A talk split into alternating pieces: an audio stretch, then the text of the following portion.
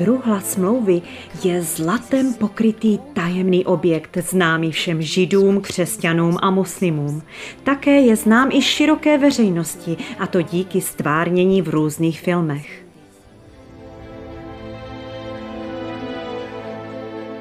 Co však je truhla smlouvy?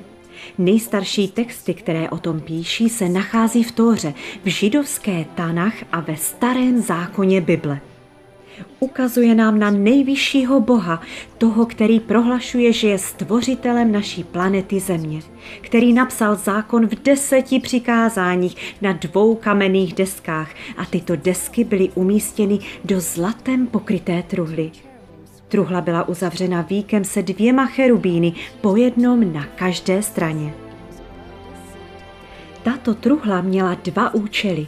Za prvé představuje trůn stvořitele země, který se projevuje v jeho zákoně. Druhým účelem bylo začleněním do systému svatyně společně s dalšími svatými předměty.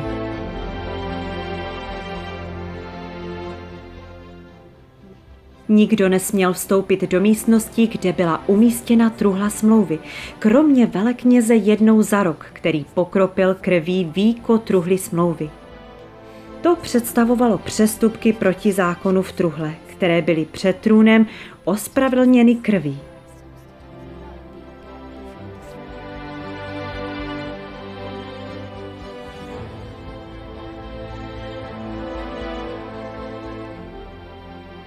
Později byla přestěhována do prvního chrámu v Jeruzalémě, a to předtím, než babyloniané oblehli město a zničili chrám.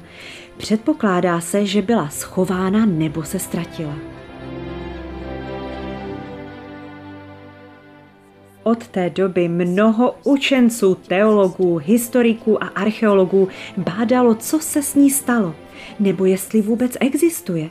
Skutečně existovala, nebo to byl jen mýtus? Nikdo se nesměl truhly dotknout. Nejednou se přihodilo, že porušili tento zákon a byli smrtelně zasaženi.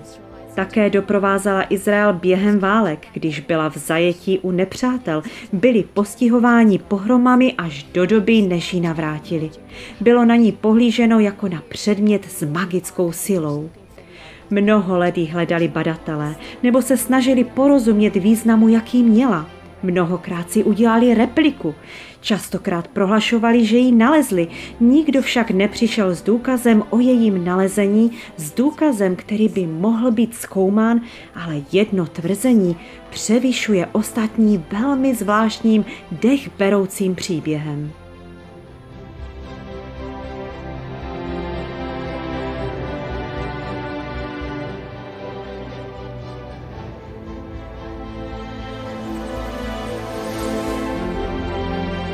Zmizení truhly bylo tajemstvím pro velmi dlouhou dobu. Zdroje, které uvádějí její úkryt, byly napsány dlouho po jejím zmizení.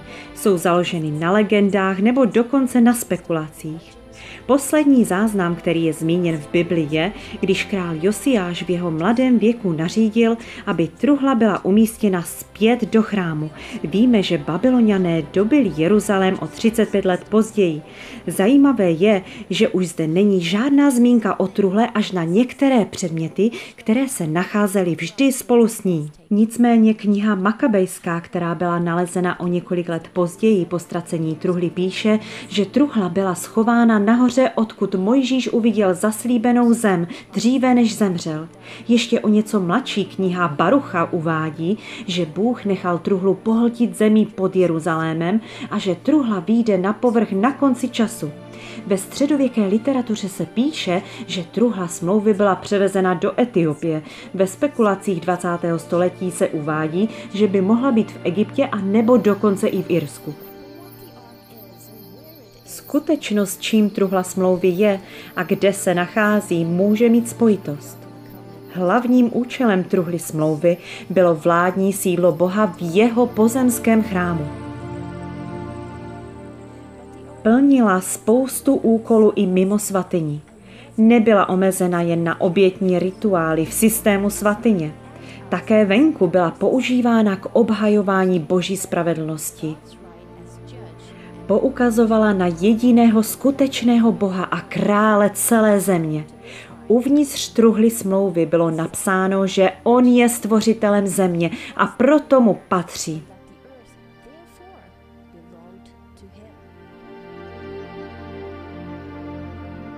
Bůh Bible řekl, truhla hospodina, pána celé země.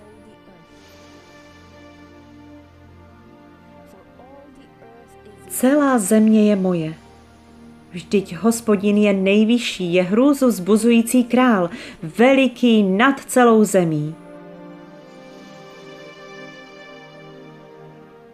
Proto truhla byla nesena i ve válce proti Jerichu. I když toto město nepřijalo Boha jako nejvyšší autoritu, mohl jej soudit a odsoudit. Přestože Nabuchodonozor, velký vůdce Babylona, neuctíval Boha Izraele, ani jiní králové a velké národy, i tak byli souzeni Bohem. Asyřané, Médové, Kananejci, Egyptiané, Etiopané, Filištinci a mnoho dalších národů, které odmítali Boha jako jejich pána, byli nakonec souzeni podle božích norem. Když poslední babylonský král se posmíval Bohu a předmětům z jeho chrámu, byl odsouzen hospodinovou rukou, která napsala jeho odsouzení na stěnu za přítomnosti všech.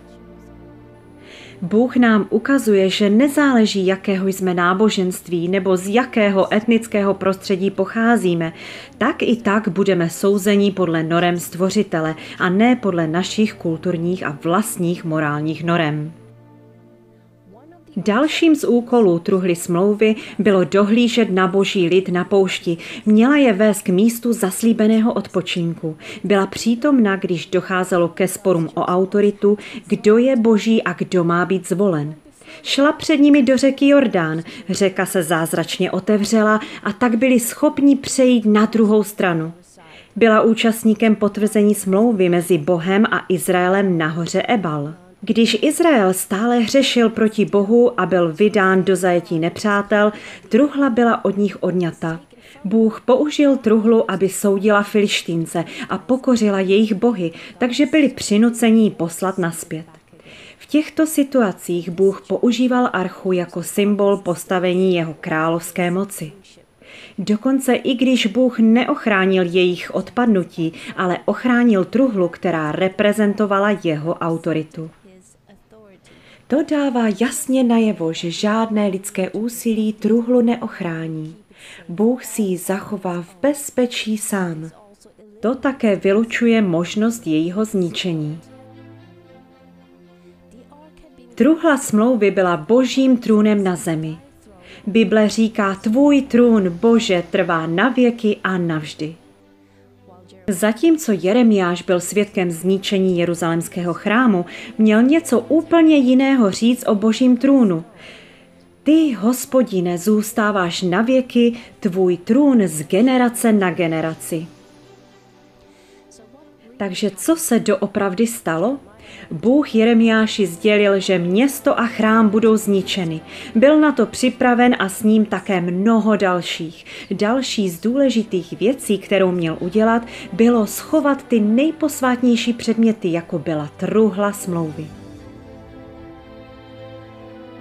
Prorocké slovo v Bibli nám na konci doby možná dává návod, kde byla truhla smlouvy uložena.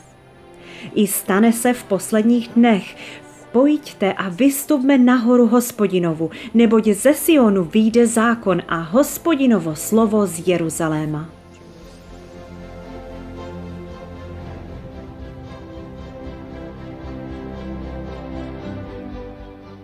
V 19. století archeologové a různí učenci začali hledat podle historických záznamů na starých nálezištích a pozůstacích na Blízkém východě. V hrobkách a chrámech v Egyptě, v biblických městech v Palestině a Mezopotánii. Bible jako historicky správná kniha byla vodítkem. Starověké města a národy zmíněné ve spisech různých národů potvrzovaly písmo. I město Babylon bylo legendou pro mnoho lidí až do té doby, dokud neobjevili její pozůstatky. Ale Jeruzalém byl stále obydlený i v době zmizení truhly. Mnoho lidí si postavilo nové obydlí na původních starověkých městských domech, tím pádem se staré město stalo historickou vrstvou pod nimi.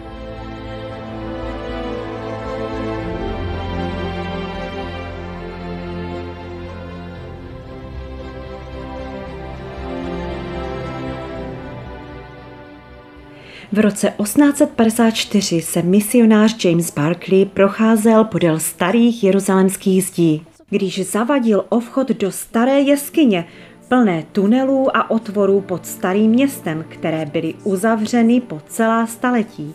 Měly délku pěti městských bloků. V roce 1867 generál Sir Charles Warren provedl první vykopávky ve starém městě, kde kdysi stál chrám a objevil pod jeho úrovní šachty a tunely. V roce 1873 Charles Clermont Genau, francouzský orientální archeolog, objevil cheruba vytesaného do skály uvnitř jeskyně. Cherubíni se běžně používali ve starověku, aby hlídali vstup do posvátných měst nebo míst.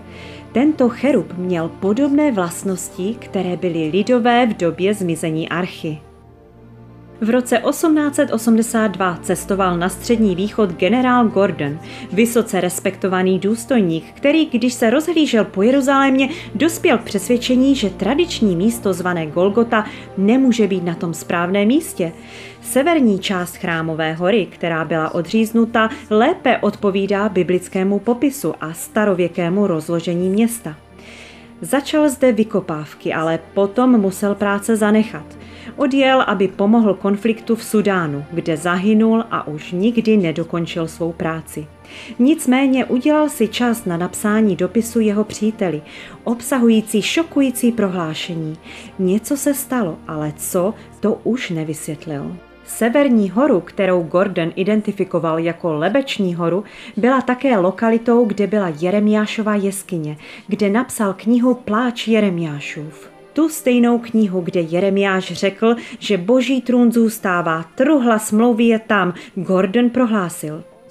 Také se zmínil, že by tam mohly být nalezeny další chrámové předměty. Velmi zvláštní prohlášení, když nikdy nedokončil své vykopávky. Jak to mohl vědět? Místo však zůstalo stále bezpečně zakryté.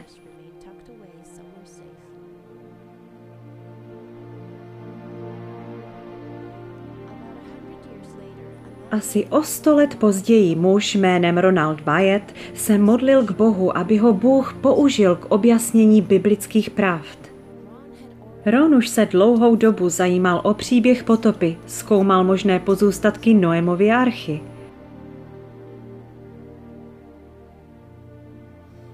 Dále studoval také izraelský exodus z Egypta, zjišťoval místo možného přechodu přes moře. S nálezem několika starých egyptských dvoukolových vozů při jednom z potápěckých výletů, které prováděl.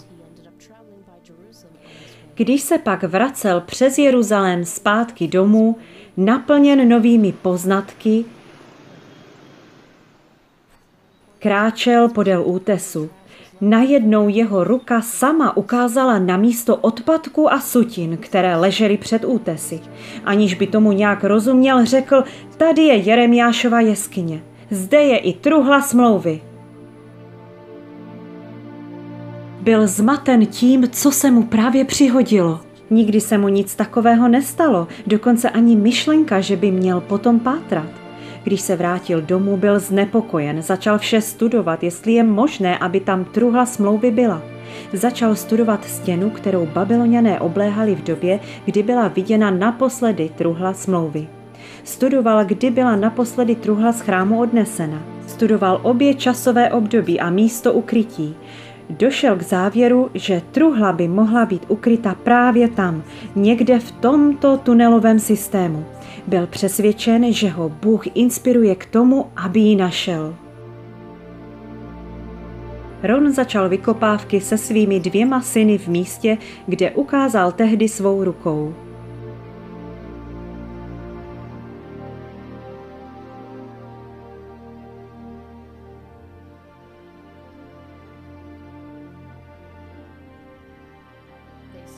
Nicméně brzy zjistili, že tato velká skála bude pro vykopávky velmi obtížná. Nejprve začali kopat několik metrů napravo. Nalezli tři výklenky ve skále, které podle vědeckých poznatků pocházely z období římské nadvlády, tehdy v době Ježíše.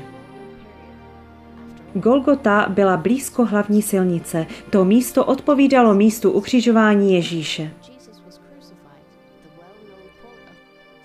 Podle známého citátu Quintiliona, vždy, když křižujeme zločince, jsou vybrané místa u velmi přeplněných silnic tak, aby tyto tresty působily odstrašujícím příkladem pro ostatní.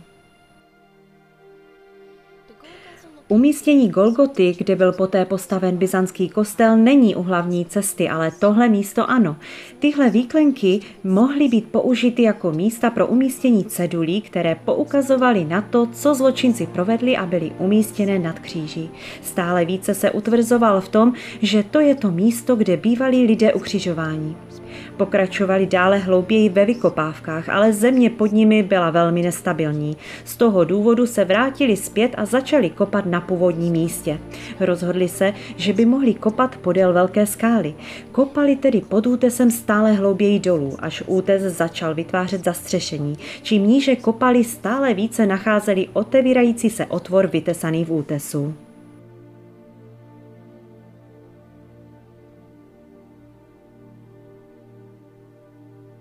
Ron začal bádat nad tím, k čemu to bylo využíváno. Asi 12 metrů pod úrovní terénu objevil strukturu nádrže. Byla zaoblená se schody dolů.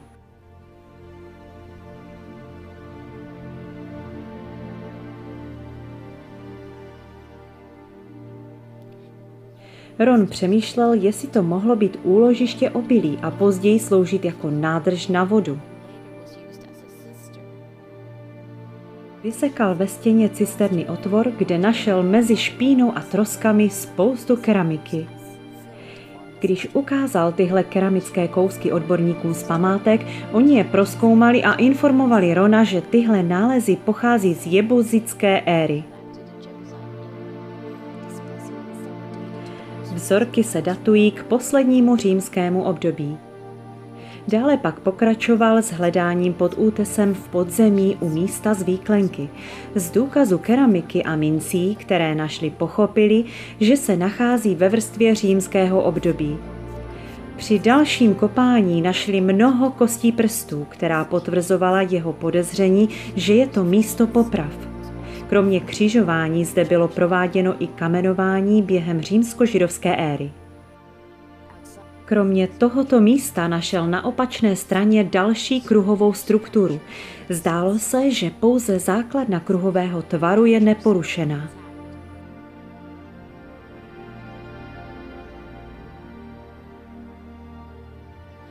Studováním této struktury objevil velmi zachovalý úsek se zdí v hoře a kamenem, který byl umístěn vodorovně na zdi útesu.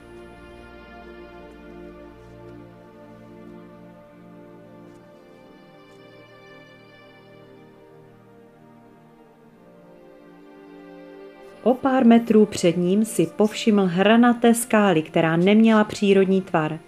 Opatrně ji zvedl a zjistil, že pod ní je čtvercová díra. Mohla by to být díra pro kříž? Když zkoumal díru a očistil ji od nečistot, zjistil, že přes ní prochází velká trhlina. Díra byla vytesána před skalní plošinou a o něco níž našel další díry pro kříže.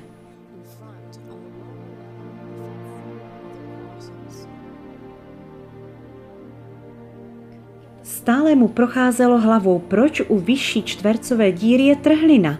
Mohla by to být díra, která držela Kristův kříž? Vzpomněl si, že v písmu je napsáno, že zemětřesení otřáslo horou, když Kristus zemřel.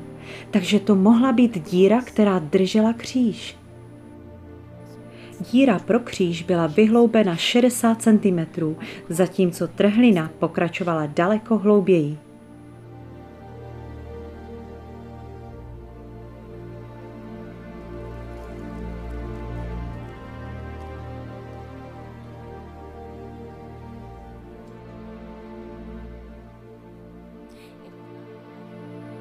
Není pravděpodobné, že by lidé nevěděli, kde byl Ježíš ukřižován. Měl mnoho následovníků, kteří by chtěli toto místo navštívit jako místo vzpomínky.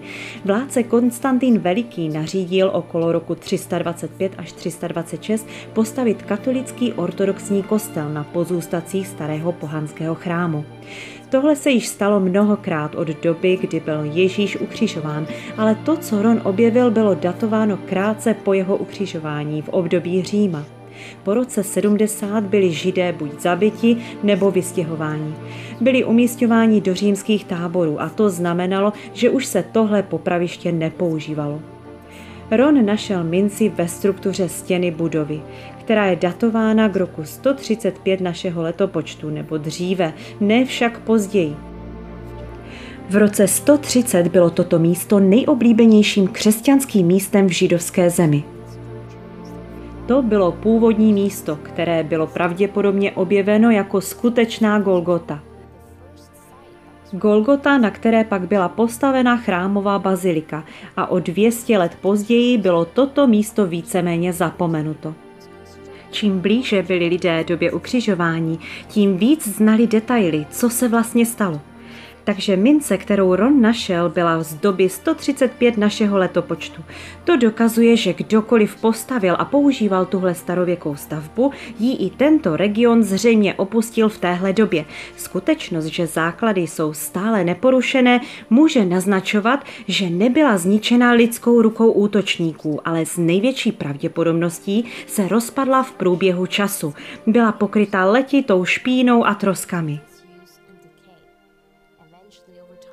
Cokoliv to bylo, evidentně to ukazuje, že tahle budova byla postavena daleko dříve než kostel svatého hrobu.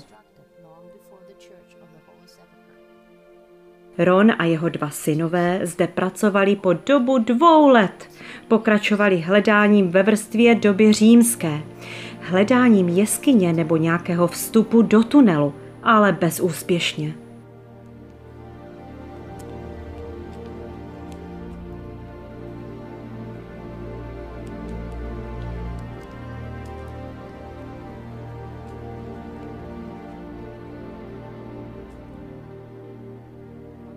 Ron se rozhodl prolomit trhlinu útesu. Modlili se za to a cítili, že to mají udělat. Použili kladivo a dláto. Zakrátko se objevil otvor a zatím prostor. Zvětšili ten otvor, aby se mohli dostat dovnitř. Jeskyně byla 4,5 metru vysoká a široká. Ron byl nadšený, když objevil tuhle jeskyni, protože truhla mohla být právě tady – ale byla úplně prázdná. Bylo v ní však nesčetné množství šachet a otvorů.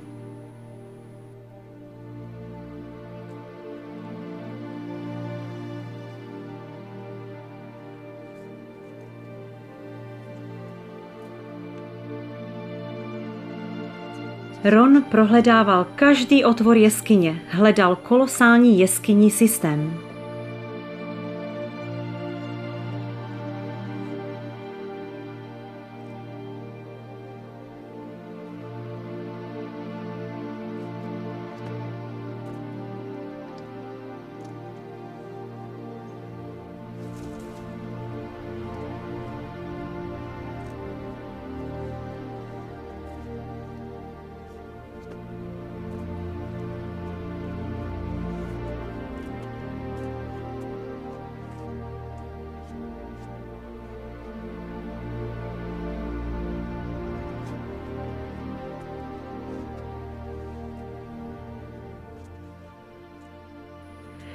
Období dvou let cestovali tam a zpět mezi Spojenými státy a Jeruzalémem, aby doma vydělal peníze a mohl se vrátit k hledání prosinci 1981 pokračovali ve své práci uvnitř jeskyního systému. Prohledali jakékoliv otvory, trhliny nebo jeskyně. Všichni tři však onemocněli a skončili se zimnicí. Ronovi dva synové se museli vrátit zpět do státu.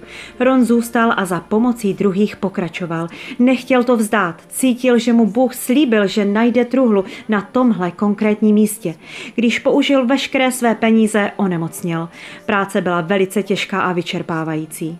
Jeden z místních pomocníků byl drobnější a dostával se přes menší otvory. Protože byl hubenější, mohl se dostat do míst, kde se Ron nedostal. Když se Ron rozhlédl, našel komín jako průchod a potom malý tunel, kde musel Ron vydechnout, aby se mohl přes otvor protáhnout.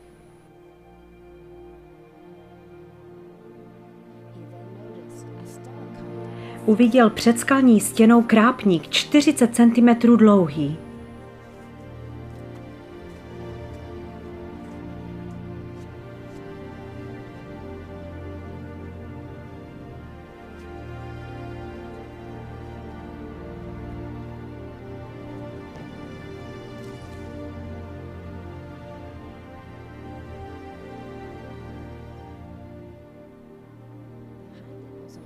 Za ním byla díra. Ron se snažil do ní nakouknout, ale bezúspěšně.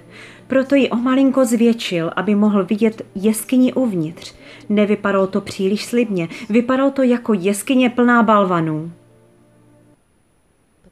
ale byl rozhodnutý, že se podívá všude.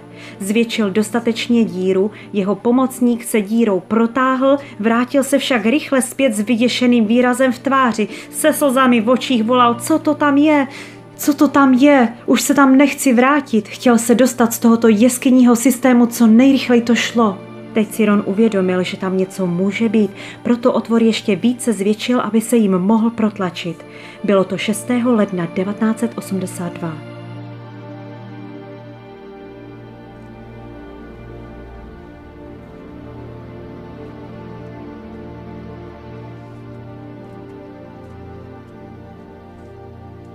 Pohyboval se v prostoru 45 cm vysokém mezi kameny a stropem.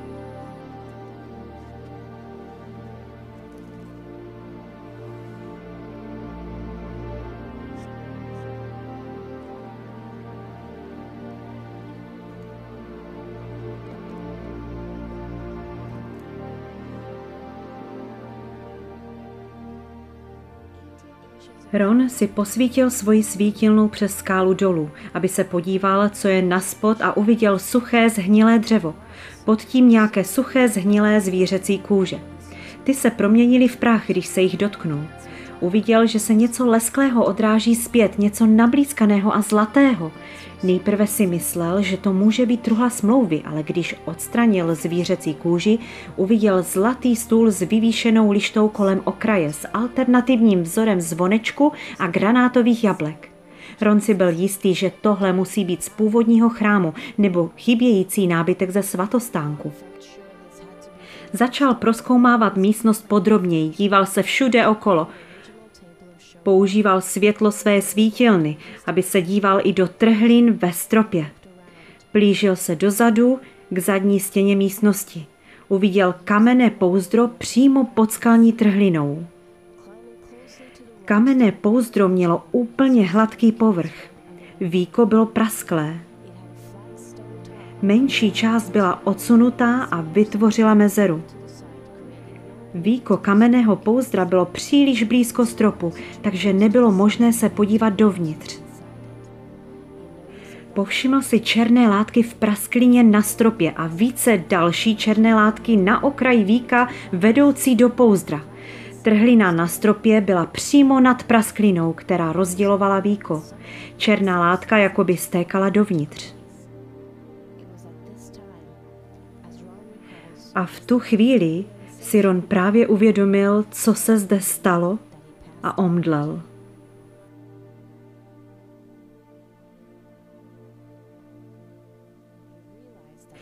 Když si uvědomil, že trhlina v otvoru pro kříž, kterou našel na vyvýšené platformě o mnoho metrů nad ním a že černá látka je zaschlá krev, která protékala přes trhlinu na kamenné víko, věděl, že truhla smlouvy je uvnitř kamenného pouzdra ale nejvíce udivujícím zjištěním bylo, že Kristova krev stékala na slitovnici truhly smlouvy.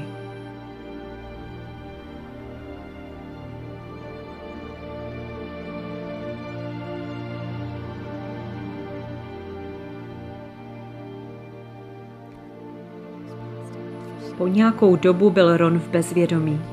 Později se vrátil a potvrdil, že tam opravdu byla truhla smlouvy. Informoval izraelskou vládu o objevu, ale bylo mu navrženo, aby to udržel v tajnosti. Ron však dlouho nevydržel mlčet. Tuto místnost navštívil několikrát a uvedl, že našel několik předmětů mimo truhlu smlouvy v kamenném pouzdru. Byly to sedmiramený stojan svícnu s lampy z původní svatyně, zlatý kadidlový oltář, stůl předložených chlebů, zlatá kadidelnice, efot, mitra s granátovým jablkem ze slonoviny, šeklová váha, olejové lampy, mosazný kroužek a velmi velký meč.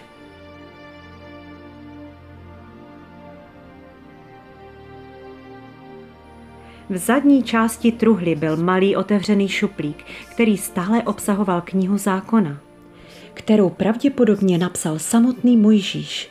K jeho údivu tam nebyla kniha Genesis. Ron byl překvapený, že tyto svitky zapsané na zvířecí kůži byly stále v dokonalém stavu. Začalo mu docházet, že truhla musela být do této místnosti přenesena jiným vstupem. Určitě ji nemohli přinést otvorem, kterým vstoupil Ron, protože musel rozbít skálu. Odstraněním kamenů zjistil, že je tam větší vchod, který vedl z jihu směrem k Zedechjášově jeskyni. Bylo to tam, kde našli na zdi vytesaného cherubína. Tenhle vchod však byl blokován velkými kameny a nebylo možné je v Ronových silách odstranit. Ron znal v Izraeli jednu laboratoř, kde proskoumali zbytky krve, kterou našel na trhlině a slitovníci truhly smlouvy. Výsledky byly nečekané. process I took the blood into a laboratory in Israel. I asked one of the people I work with in, antiquities, where is a good laboratory that does reliable work? And they said, such and such, such and such. I took it. I just said, please examine this blood and tell me what you can tell me about it. All right? They said, well, look, we're going to reconstitute it.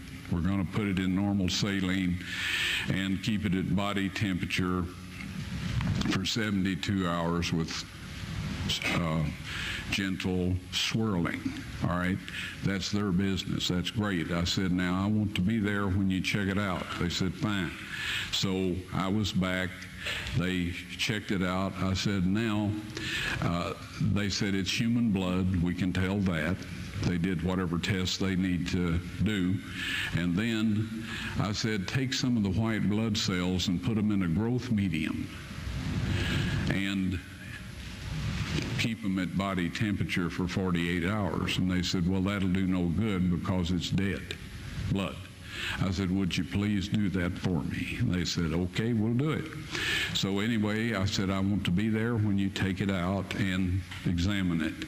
So, I was back there. They took it out, examined it under microscope, and the one technician called the other one over there, and then they called the boss over there, and they were talking Hebrew a mile a minute there for a little bit. And they looked at me and they said, Mr. Wyatt, this human blood only has 24 chromosomes in it. Everybody else has 46. You see 23 from your mother, 23 from your father, 22 autosomes from your mother, 22 autosomes from your father. You get an X from your mother, you may get an X or a Y from your father, all right? This blood had 23 chromosomes from the mother's side, one Y chromosome only. You see, the ch- child could not have developed if they hadn't had the autosomes from the mother.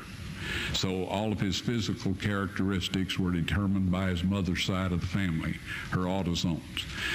His maleness was determined by this one Y that came from the source, not a human male. Then they said, this blood is alive.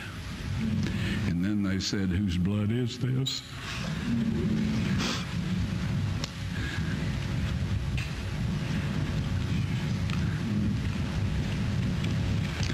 Said, It's the blood of your Messiah.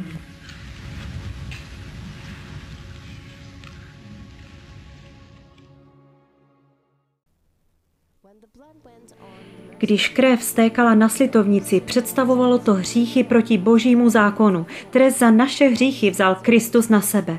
Hříchy proti božímu zákonu. Nejednalo se o lidské zákony ani žádné jiné náboženské zákony.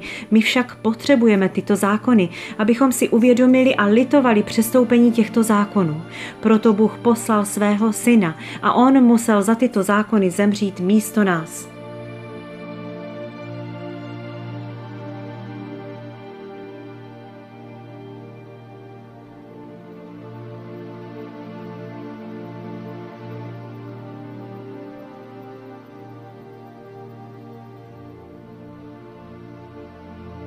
Při jeho čtvrté návštěvě místnosti bylo vše uklizeno a předměty byly uspořádány v jejich pořadí.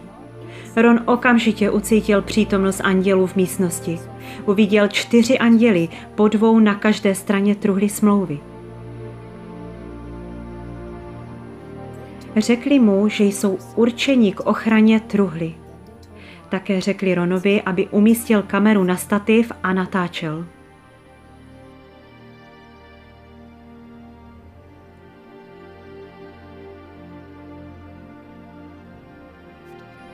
Zvedli víko a pomohli mu vytáhnout deset božích přikázání napsané na dvou kamenných deskách.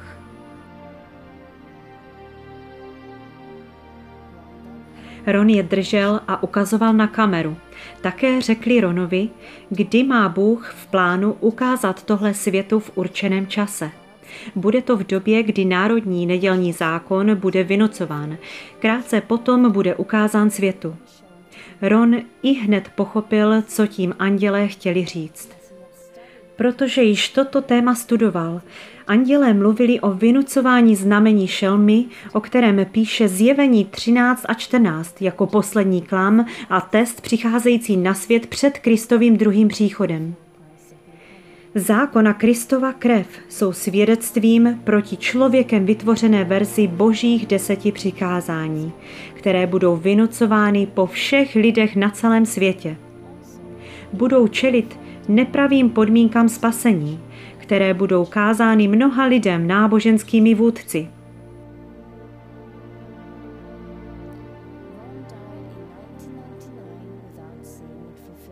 Ron zemřel roku 1999, aniž by viděl, že se to naplnilo, ale to, co zdokumentoval, zůstalo na kazetě. Prosím, poslechněte si jeho důležitou zprávu a varování.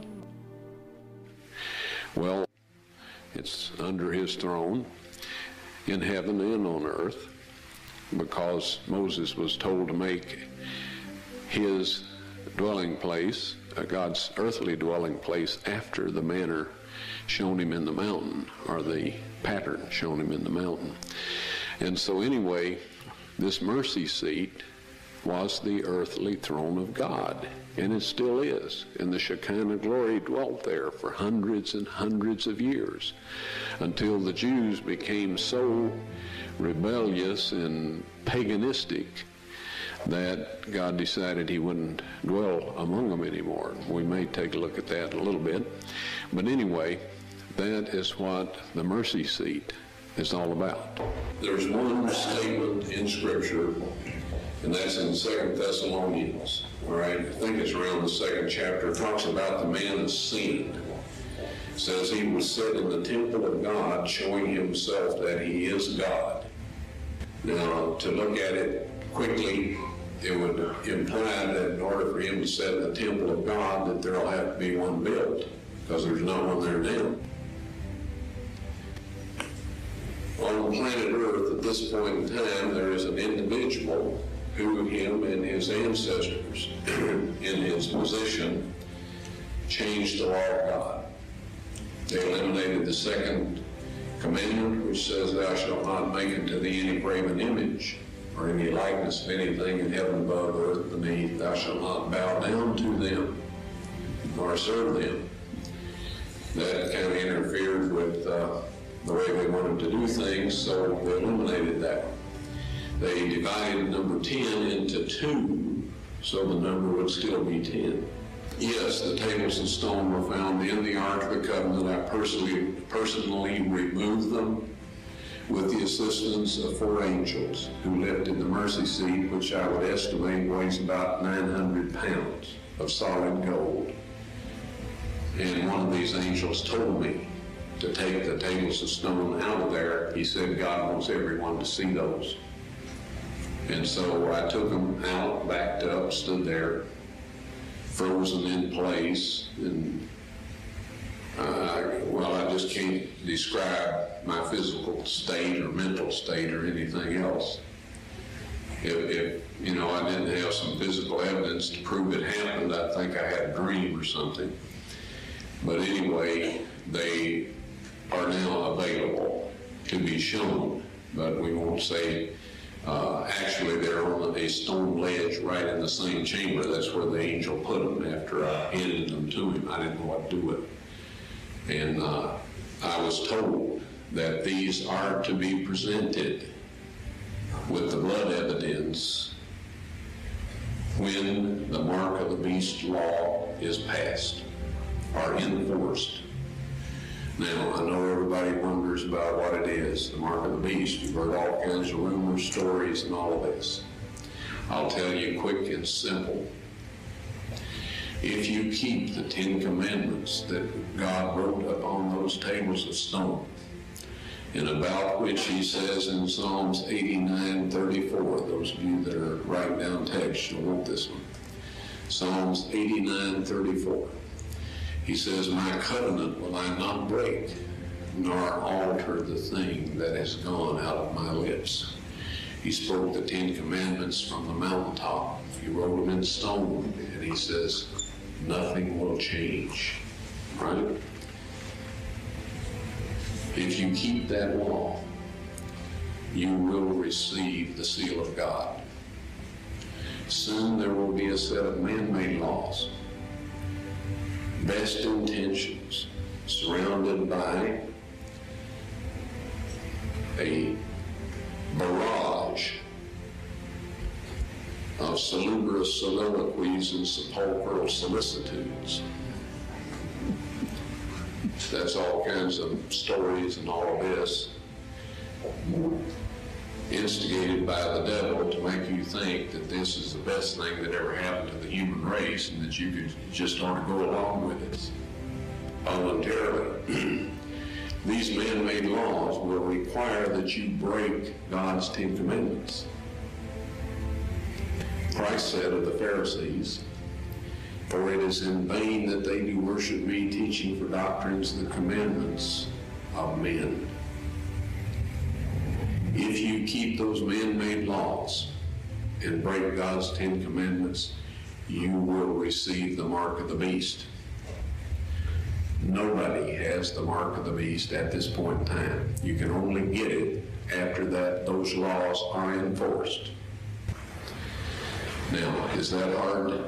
When a bunch of man-made laws are passed and enforced that require you to break God's Ten Commandments, the penalty for not keeping those laws is that you cannot buy or sell. That is the mark of the beast. We will say, friends, keep this law and you receive the seal of God. Keep the laws that man has made that force us to break God's law, and we have the mark of the beast. It may sound a little simple. I know there's people that say it's a computer chip and all kinds of stories. It is keeping the laws of man instead of the laws of God. As Christ said to his disciples when speaking of the Jewish leaders in his day, he said, For it is in vain that they do worship me, teaching for doctrines the commandments of men. God did not accept Abel's or Cain's offering of fruit and vegetables. He will not accept any substitute for our loyalty, loyalty to Him, but keeping His Ten Commandments. And there will come a time, folks, when if you do that, you will not be able to buy or sell. Now, in Psalms 89 34, he says, My covenant will I not break, nor alter the thing that has gone out of my lips. Okay? That means that the Ten Commandments, which is the covenant, he won't change that. He spoke it from the mountaintop, and it's recorded in the 20th chapter of Exodus. He won't change that. When I saw the tables of stone and saw what they said, they said exactly the same thing that the original Hebrew text says in the book of Exodus. Exactly. All right? And that will not change. Now, the Bible warns us that Satan will come with signs and lying wonders. All right? How can we tell what is a miracle of, by Satan? Because he's a supernatural being. All of the fallen angels are supernatural beings. They can do things that are miraculous from our point of view. How can we tell what's of God and what's not? If they say God's Ten Commandments are binding, to break those is to sin, then they're of God. If they say anything other than that, they are not God, and we have no business listening to them, regardless of what kind of miracles they are performing.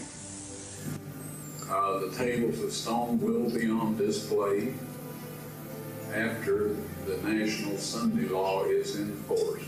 That is the exact words of the angel as I recall.